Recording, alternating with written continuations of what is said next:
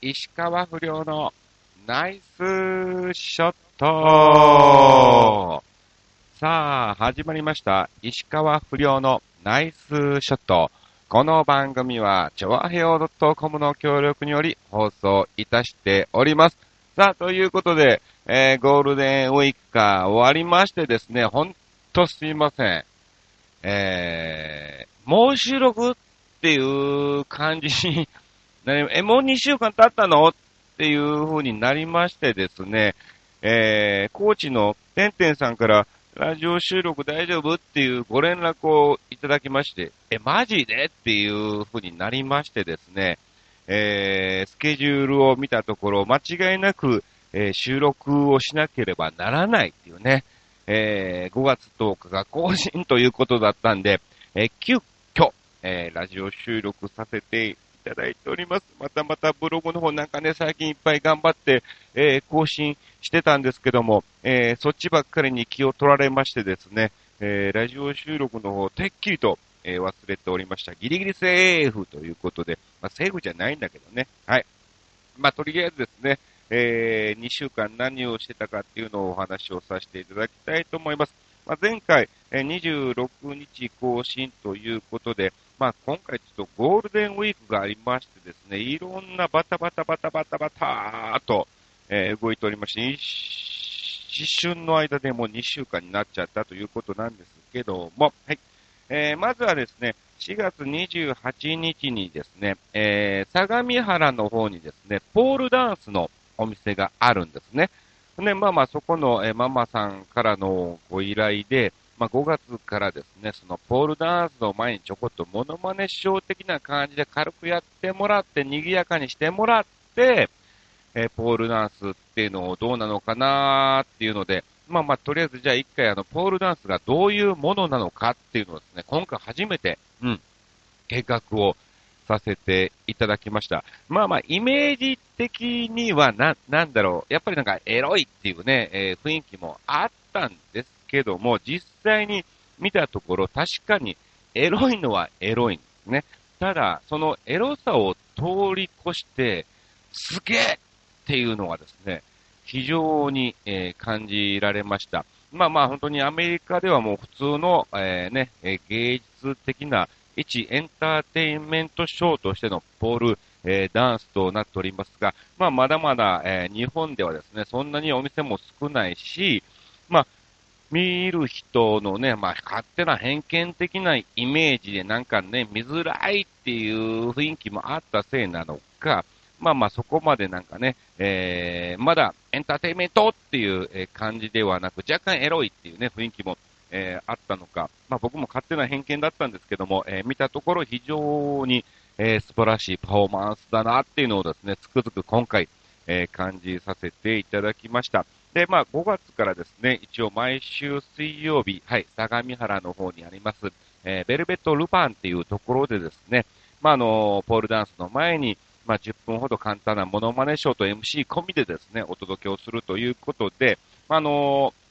5月3日はサチマルに行っていただきました。まあ、それが僕がですね、今後キャスティングをしていくということなんですけども、まあ、えーちょうど10日はですね、安藤秀明が行ったりとかですね、僕は5月31日に、えー出演するということです。で、まあ、あの、サチマルが行った結果、なかなかいい感じの、はい、えー融合的な感じで、えーお届けができたということで、ちょっと6月も、えーフルでですね、えー水曜日をお願いしたい。えーかつですね、今後金曜、土曜日もちょっと6月、えー入れていきたいということなので、はい、えーまた皆さんね、機会がありましたら、えー一度、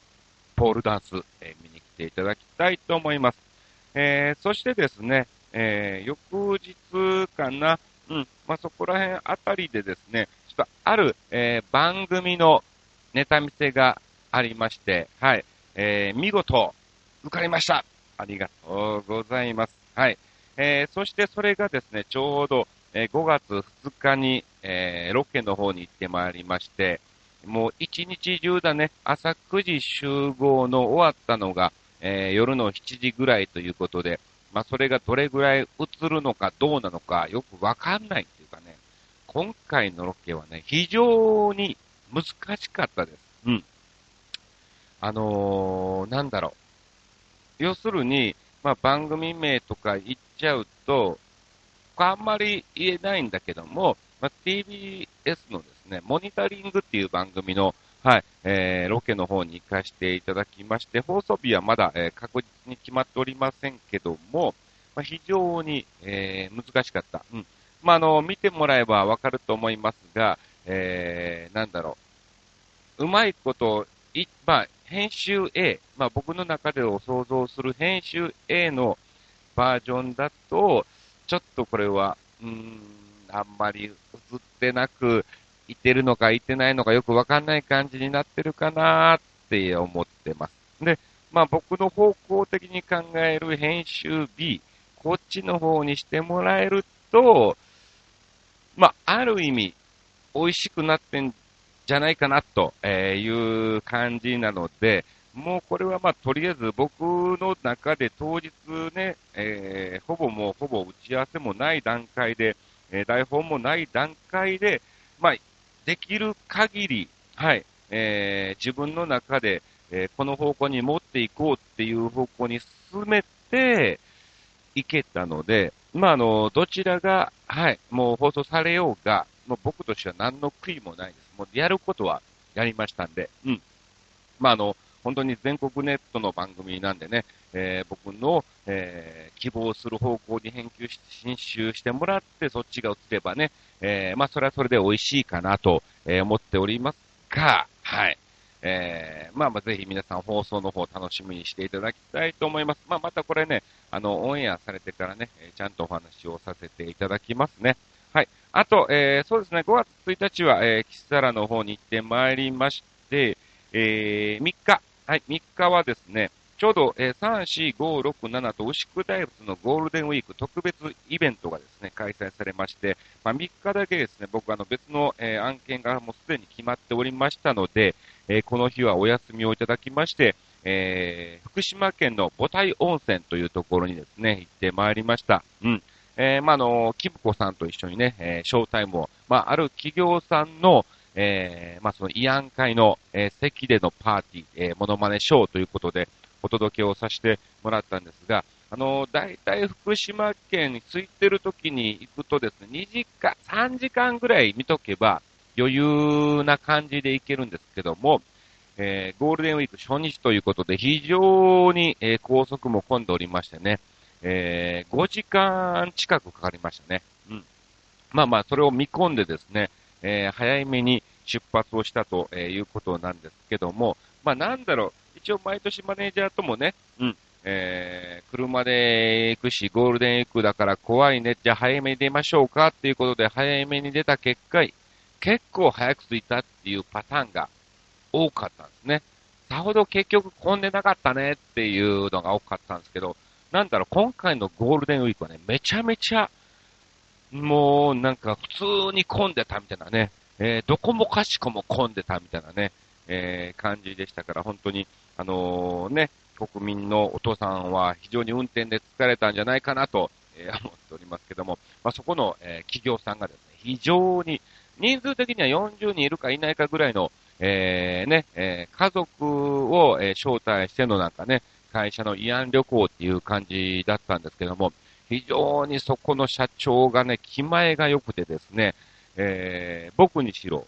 キムコさんにしろですね、えー、チップをですね、持ってきていただいて、もうびっくりしましたよ。はい。えー、普段ならね、1000円のね、チップとかね、よくあの、ショーパブなんかでも、えー、いただいたりもするんですが、もう1000円じゃない、もう色違いのね、やつをですね、えー、持ってきて、もうリアルに、えって、間違ってないみたいな感じにね、えー、びっくりしましたけども、まあまあ、楽しく賑やかに、はい、ショータイムをさせていただきました。そして、え4、5、6と牛久大仏に行ってきたんですが、まず4日の日がですね、えー、牛久大仏、えー、初日ということで僕は行ったんですが、えー、終わってから日比谷公園の方で、ふるさと応援祭りっていうイベントが開催されておりまして、その中でですね、えー、まあ、あの、野中、漫画家の野中実先生が、えー、やってます、まあ、あの、グループ、まあ、あの、支援団体みたいな感じなのがね、ありまして、その団体にも僕は入らせてもらってるんですね。で、まあそこでですね、えー、ボランティアという形で、まああの、日比谷公園で少しでショーをしよう、しましょうということで、まああの、詩吟をされる子とかですね、えー、盾をね、え刀を持って盾をされる方とかですね、まあ、あの、コーラスグループとか、あとね、えー、アイドルみたいな子とかも5つですね、はい、えー、そこで賑やかにショーを、えー、させていただきました。うん。ほんで、まあ、日比谷公園の、えー、小音楽堂っていう場所で、なんか、日本で一番最初に作られた、その、音楽堂なんですって。うん。えー、まあ、非常に、だからあの、歌い手の方はですね、あの、非常になんか興奮してて、この場所に立ってて歌えるんだなーっていうのを感じてたらしいんですけど、あ、そうなんやって僕はね、はい。まあ一応そこでチャンピオンなんかもね、えー、歌わせていただきましたけども、まあびっくりしましたよ。えー、出た瞬間にですね、まあ夜のステージ、えー、なので、まあまああの、野外ですし、うん。で、お客さんもパッと見たところね、20人いるかいないかみたいなね、感じだったんですけども、一番前になんとですね、え行き当たりばったりライブに出演している神木まりながね、えー、座っておりまして、で、マネージャーもね、えー、横に座ってて、え、出た瞬間になんでみたいなね、え感じにも、えなったんですけども、まあ、あの終わってから話したしたところですね、神木の方もね、えびっくりしておりましてですね、はい。えー、まあ、あの、一緒に出演していた、えー、キラ星アスカちゃんっていうね、はい、えー、アイドルの子がいてまして、その子を見に来てたみたい。うん。で、その、まあ、あの、後輩みたいな感じでね、応援に駆けつけたと、えー、いうことだったんですけども、本当に芸能界狭いなと、うん、どこでどう繋がるのかわかんないなっていうのをですね、えー、今回ですね、つくづく感じました。はい。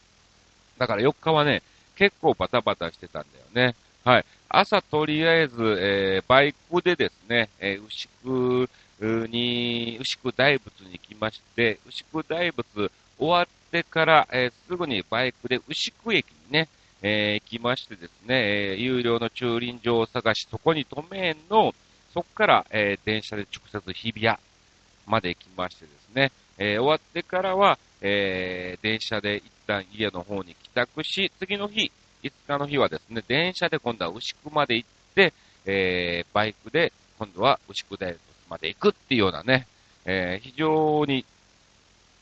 これ雨が降ってたら結構きつい、えー、コーデとなってましたが、まあまあ、あのー、運よくですね、天気も良かったんで、えー、無事になんとかですね、えー、時間にも遅られ、遅れず、はい、えー、進めれたということだった感じかな。そして、えー、5日、6日、7日はですね、えー、そのまま引き続き、牛久大仏さんの方でお世話になりまして、えー、3、4、5がですね、モノマネはセニョール玉木さん、えー、マジックはですね、えー、3、4がアリス、えー、アリスちゃんね。で、まあ、お猿さんの曲芸とか、大道芸人としてジャグリングで諸角やポンさんなんかも依頼しておりまして、えー、6、7からですね、えー、モノマネは市木博さんとかね。で、5から5、6、7と、マジックは、えー、ルークさんなんかも来て、いつものメンバーでお届けをさせていただきました。そして、えー、6日7日と市木博さんということで、はい、またまたコラボレーションということでですね、市木さんと一緒に、まあ、市木さんのショータイム中にですね、えー、僕の、えー、仲間の芸人が急遽、えー、来てくれまして、なんとあの谷村新司さんがですね、え来てくれましたということで、え谷村新人ということで、チャンピオンだけ一曲一緒にコラボレーションですね。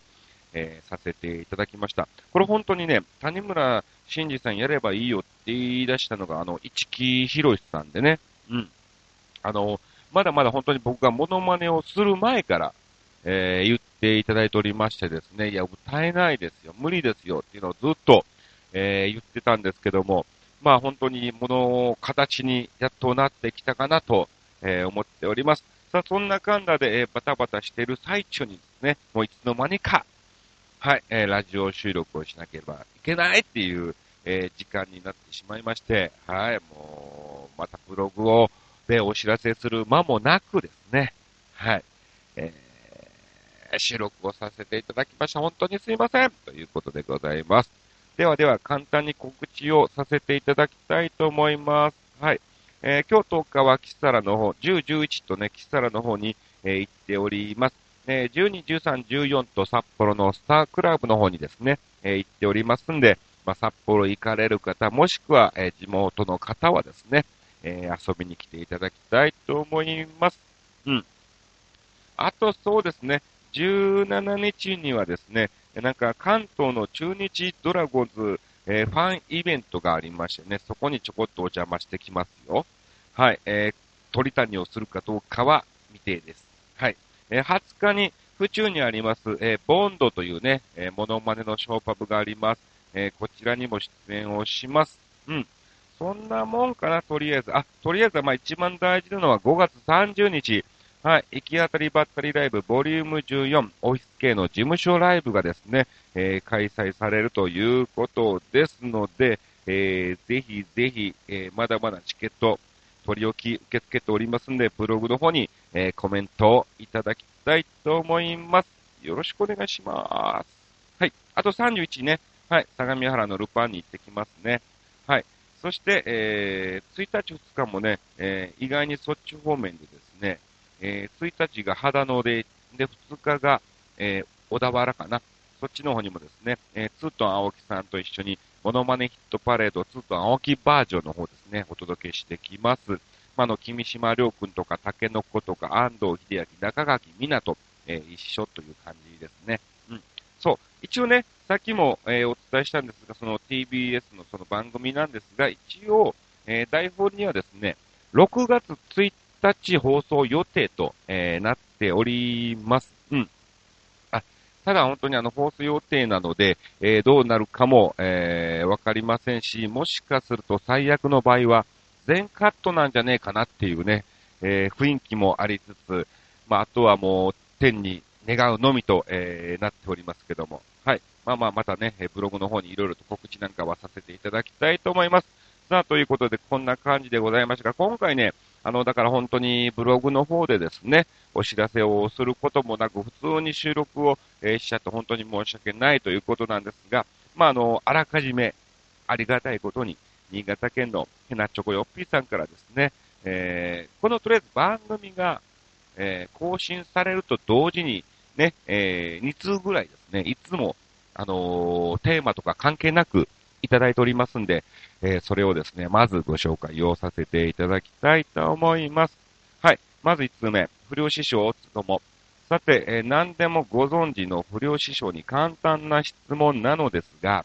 ウイスキーに炭酸水を加えた飲み物のことをハイボールと言いますが、どうしてウイスキーの炭酸割りがハイボールというようになったのか、そのくだらない由来を教えてください。それでは、ごきげんよう、ベロロロローンと、いただきましたけど、はい。別に僕、物知りでも、何でもないんですけど、まあ、これはね、知ってますよ。うん。あのー、そうですね。ハイボール、そう。ウイスキーに炭酸水、例えば、ウーロン茶にね、えー、チューハイ終わるとウーロンハイっていうね、えー、感じでしょうけども、今回はそのウイスキーに炭酸水を混ぜたところ、えー、ハイボールっていうね、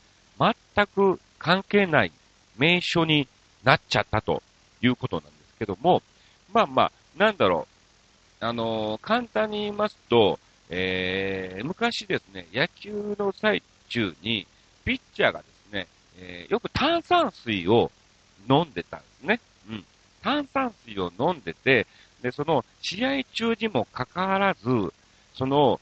ちょっと暑いから飲みてえなっていう気になったのか、ウイスキーを入れちゃったんですよね。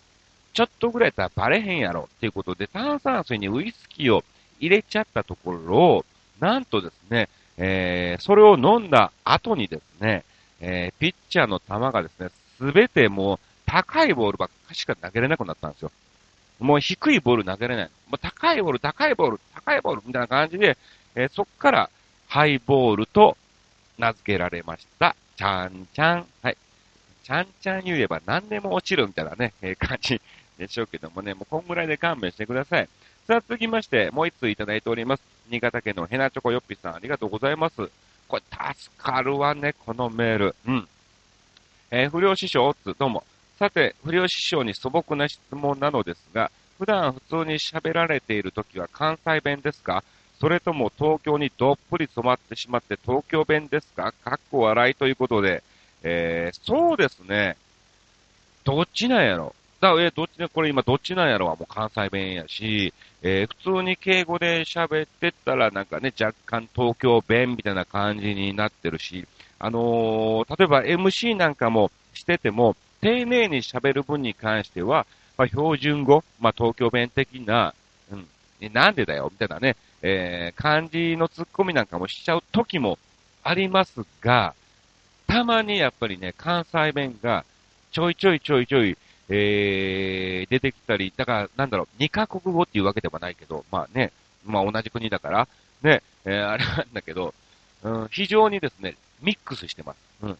自分でもなんか無意識な感じなので、なんとも、えー、抑えようがないんですけども、うん。ぜひ一度生でね、見ていただきたいと思います。ということでですね、お題、関西弁で不良師匠お得意の謎かけをお願いします。えー、できれば大爆笑させてもらうようなすごいのお願いします。かっこ笑い。それではごきげんよう、ベロロロロンと、えー、いや、あのね、ヘタチョコヨッピーさんさ、別に謎かけは得意じゃないからね。これ毎回、毎回言うてると、えー、思いますけども、えー、得意なのはあの、ねずっちだからね、元ダブルコロンのね。ね、たまたま、コージーさんが謎かけが好きで、ね、不良もできんじゃねえかっていうので誘っていただいて、その謎かけライブに、えー、出演をさせていただきましたよ、実際に。うん。えただ本当に、えー、他の人たちがちゃんと謎をかけている分、僕は逆に謎をかけない方向でね、えー、やっちゃったんで、本当に得意じゃないからね。まあでも行きましょう。はい。整いました。うん。これ本当に今言ってる間に考えちゃったっていうことえー、なんですけども、えー、関西弁、はい。関西弁とかけまして、はい。関西弁と、えー、かけまして、そうですね、えー、子供の、えー、交通安全の、えー、授業の用意するもんって、これで準備できたんだっけ？と解きます。はい。その心は、あと、兵庫もやね。はい。兵庫県ね。兵庫県の兵庫と、あとそのね、道路の交通安全の標語。はい。えー、これも必要だよ。はい。ありがとうございます。横山あっちです。ということでね。はい。えー、お届けをさせていただきました。はい。もうね、今日はね、えー、このちょっとですね、謎かけでで、えー、非常に体力を消耗して、えー、脇汗もどっぷりと、えー、書いておりますのでね、えー、ちょっと時間短めですけども、この辺でお開きと、えー、させていただきたいと思います。あ、あとね、えー、もしかすると聞いてるかもしれませんが、あのー、今年も、はい、夏休みですね、日テレの夏休みイベント、えー、超汐留パラダイスが開催ということで、そこでまた、えー、笑ってはいけないバスツアーもね、あるという噂を聞きましたんで、はい、えー、前もってお知らせをさせていただききました。はい。こんな感じでいいっすね。はい。じゃあ、皆さん、ごきげんよう。またお会いしましょう。以上、石川不良の